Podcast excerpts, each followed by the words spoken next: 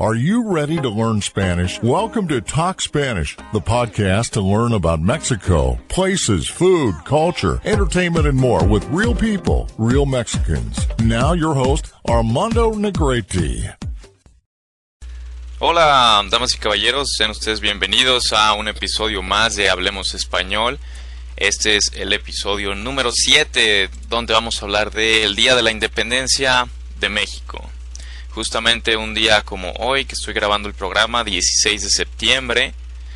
Eh, hay historia de México gracias a, a, un día como hoy, pero de 1810, donde la guerra de independencia comienza.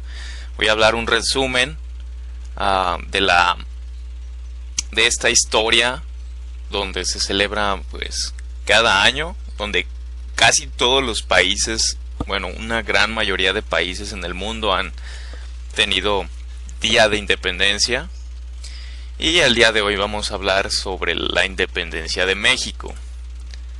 Entonces, les agradezco por estar aquí.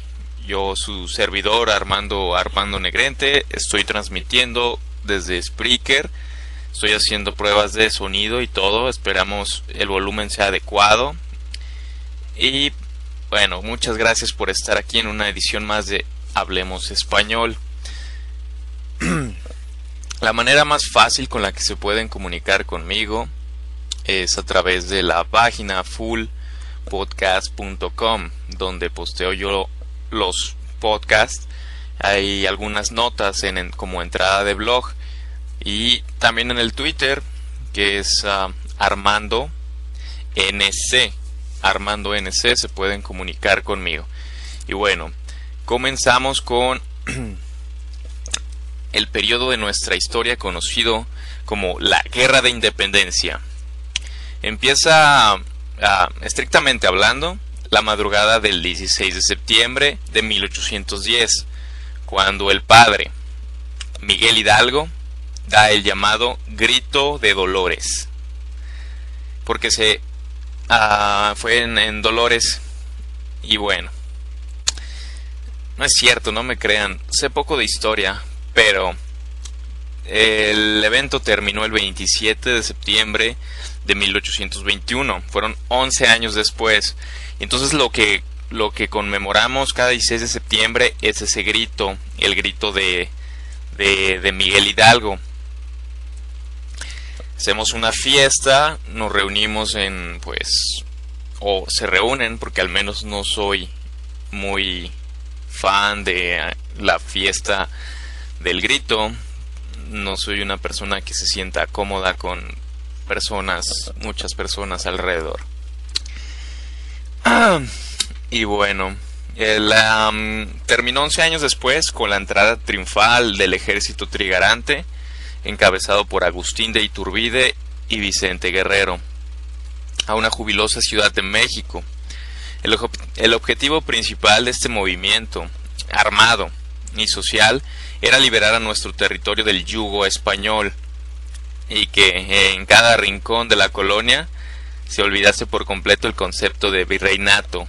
Entonces los españoles eran unos tiranos que no trataban bien a pues a los mexicanos, entonces españoles se sentían pues dueños de, de, de México y pues los criollos, principalmente hijos de españoles, decían, pues no, esto es, esto es mi país, o sea, hijos de españoles nacidos aquí en México. Y, y bueno, fueron principalmente criollos los que atacaron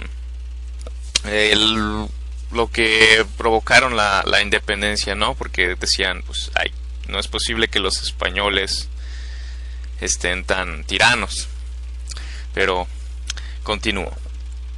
Como es lógico de suponer, antes de 1810 hubo antecedentes ideológicos notables encaminados por esa hambre de libertad que ya operaban principalmente en, la mente de los criollos, como decía. Se sabe incluso que, antes de estallar la independencia, uno de los grandes pensadores de la época, Fray Melchor de Talamantes, había logrado circular varios escritos subversivos Y subversivo quiere decir como rebeldes eh, en contra de la autoridad. Y bueno, que se afirmaba que el territorio mexicano, por tener todos los recursos y facultades para el sustento, conservación y felicidad de sus habitantes, podía hacerse independiente. Y que, además de posible, la independencia de México era deseable, porque el gobierno español no se ocupaba del, del bien general de la Nueva España, como se hacía llamar, como si ocuparía un gobierno libre, constituido por netamente mexicanos. Entonces es fuera de aquí españoles, solo queremos mexicanos en México y gobernados por mexicanos. Aunque sean hijos de españoles, pero bueno. Etapas de la independencia. De acuerdo con los especialistas, el estudio del desarrollo histórico de este importante movimiento revolucionario se puede entender mejor si se revisan detenidamente los siguientes cuatro momentos o etapas más trascendentes. Primera etapa abarca desde el grito de Dolores hasta la batalla de Puente de Calderón. En la actualidad, eh, municipio de Zapotlanejo. Por cierto, muy, muy bonito. Ya ahorita es un parque para ir a hacer tu carne asada y todo muy bien ahí en Zapotlanejo. Está en Jalisco. Eso fue el 17 de enero de 1810. Cuando la muchedumbre dirigía, dirigida por Hidalgo, con su famoso estandarte guadalupano en mano, peleaba con más pasión y arrojo que estrategia. Si ustedes no saben qué es un estandarte, es como una especie de bandera, pero en forma vertical. Las banderas están horizontales, este estandarte está vertical y en un y en un palo. En un... Sí, sujetada con un palo. Y la Virgen de Guadalupe, bueno, un, símbolo religioso católico mexicano. Virgen Morena. Bueno, eh, por su parte, este, ya una batalla, eh, soldados del virrey y, pues, este, guerrilleros de, de la, de la independencia. Esa fue una etapa. Segunda etapa.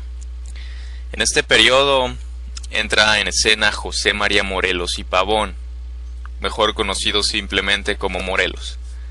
Está desde principios de 1810 hasta la toma del fuerte de San Diego, en Acapulco. Esto fue en 1813. Durante este tiempo, los insurgentes se anotaron varios triunfos siendo los más sonados los obtenidos en las regiones del centro, en Cuautla, donde llegaron a romper un importante cerco, y en el sur, en Acapulco y Chilpancingo, donde incluso gestionó el primer Congreso de Anáhuac de la actual República Mexicana. Fue un tipazo José María Morelos y Pavón. Morelos, una importante figura en la revolución, en la independencia. Disculpen. Tercera etapa. Esta se caracteriza por un gran desorden con la muerte del siervo de la nación, entre comillas, fusilado en Acatepec, en el Estado de México. Se crea un gran vacío en el mando del grupo insurgente y los realistas. Aprovechando esta situación, al mando del temible general Félix María Calleja logran rehacerse y recuperar la ofensiva. En esta etapa se rinde el último reducto importante insurgente y técnicamente los leales a la corona han ganado la guerra. Solo unas cuantas partidas. Solo unas cuantas partidas como la que comandaba Vicente Guerrero en el sur siguieron en pie de lucha este periodo acabó en febrero de 1821 con la firma del trascendental Plan de Iguala. En estos tiempos hay demasiados plan, planes y tratados que se hacían en papeles, estrategias y acuerdos para politizar, para gobernar, estrategias de guerra y más. Bueno, esta tercera etapa, los insurgentes, que eran los que peleaban por la independencia, perdieron a excepción de Vicente Guerrero, otro personaje muy, muy, muy popular. Y en la cuarta etapa, esta transcurre de 24 de febrero de 1821 hasta el 27 de septiembre de ese mismo año, cuando el ejército trigarante, al mando del ex realista Agustín de Iturbide, entra triunfal junto con Vicente Guerrero a la Ciudad de México. El contingente compuesto por soldados del general Iturbide, ya convertidos, bueno, como, como unos solos, como en el del mismo ejército, y los insurgentes que aún quedaban, porque habían estado perdiendo la guerra, pero aún había unos. Avanzó por la actual calle de Madero en el centro histórico del DF hasta alcanzar la popular plancha del Zócalo. Con este pasaje terminó formalmente la lucha por la independencia de México. En sí es un resumen muy breve, pero es ayuda a entender qué se celebra.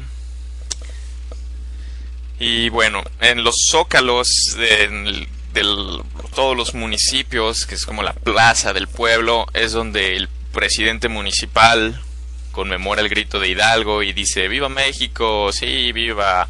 Y celebramos una noche mexicana, que es una noche mexicana, pues una fiesta donde todos están celebrando que somos mexicanos, beber, comer, bailar, escuchar música y mayormente tradicionales. Comida, antojitos mexicanos, tequila, corre mucho tequila en estas celebraciones porque es un día de asueto.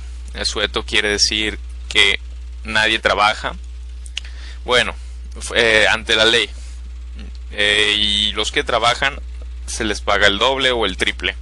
Porque es un día feriado por la constitución que debe ser un día donde no se trabaje.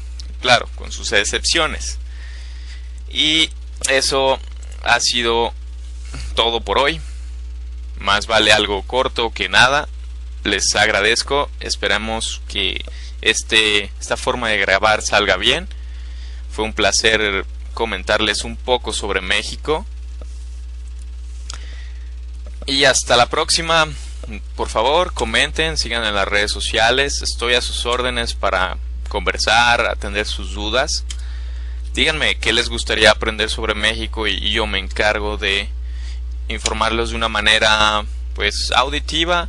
Estoy a sus órdenes para practicar su español a través de Skype. Solo contáctenme. El mail donde pueden comunicarse también directamente conmigo es el camarada el EL K K de kilo. El camarada con la letra K arroba gmail.com el camarada at gmail.com o Twitter Armando NC y recuerden la página fullpodcast.com y bueno, estamos en iTunes, así es que si están en iTunes, por favor, eh, evalúenos un comentario, alguna crítica para seguir mejorando y que más personas puedan escuchar un poco de español. Esto fue todo, les agradezco bastantemente. Hasta la próxima. Thanks for listening to the podcast. Until the next episode.